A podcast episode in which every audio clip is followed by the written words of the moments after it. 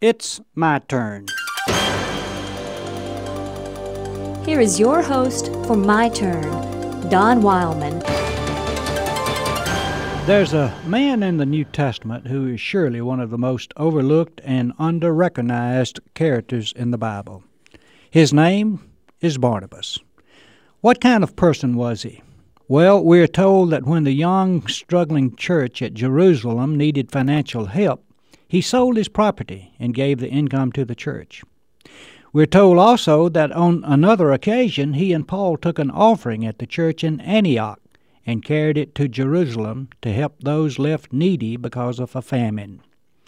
Not only did Barnabas help with the financial needs of the people, but he helped them in other ways as well.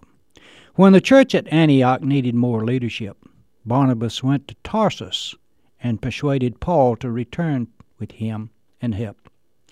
But there's another quality that Barnabas had that even overshadowed those. After Paul had been converted to the Christian faith and wanted desperately to meet with the Christian leaders in Jerusalem, they refused to see him.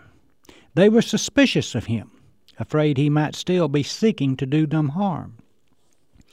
Paul searched in vain to get someone to take him to the church leaders, but no one dared take the chance. No one, that is, but Barnabas. Barnabas risked his all, his reputation, and even, probably and possibly, his life, when he volunteered to introduce Paul to the church leaders. Barnabas reasoned that you should not hold a man's past against him when he had had a change in heart.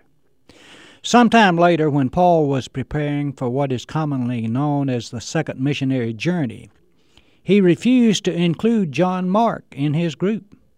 Mark had deserted Paul and Barnabas in the middle of their first journey, and Paul held this against Mark.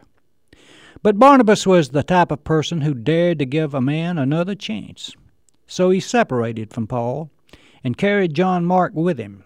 He again risked his reputation to give a person another chance. I've often wondered where the world would be without Barnabas. There's a possibility that Paul would have never become one of the apostles and would not have been able to accomplish his great work. And there is a chance that John Mark would have turned his back on the new faith. If that had happened, we'd be much the poorer. For it was Mark who wrote the first recorded account that we have of the life and teachings of Christ. If you doubt how great that contribution of Mark is, you must remember that of the 666 verses contained in Mark's Gospel, all but 30 are copied by either Matthew or Luke in their works. Take away Mark's material, and the material contained in the first three Gospels would be little indeed. When Paul needed a friend but didn't deserve one, Barnabas was there.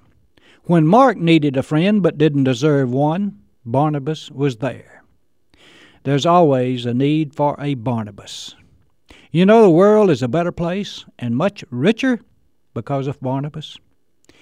His kind is still needed today and will be as long as the world endures. This has been My Turn with Don Wildman, a production of the American Family Association.